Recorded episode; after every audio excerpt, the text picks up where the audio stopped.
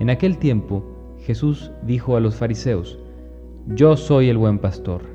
El buen pastor da la vida por sus ovejas. En cambio, el asalariado, el que no es pastor ni dueño de las ovejas, cuando ve venir al lobo, abandona las ovejas y huye.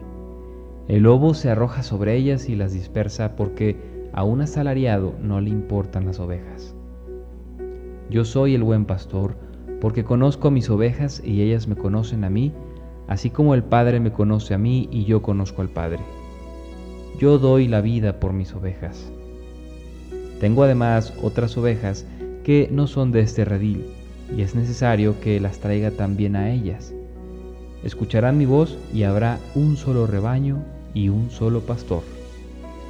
El Padre me ama porque doy mi vida para volverla a tomar. Nadie me la quita, yo la doy porque quiero. Tengo poder para darla y lo tengo también para volverla a tomar. Este es el mandato que he recibido de mi Padre. Palabra del Señor.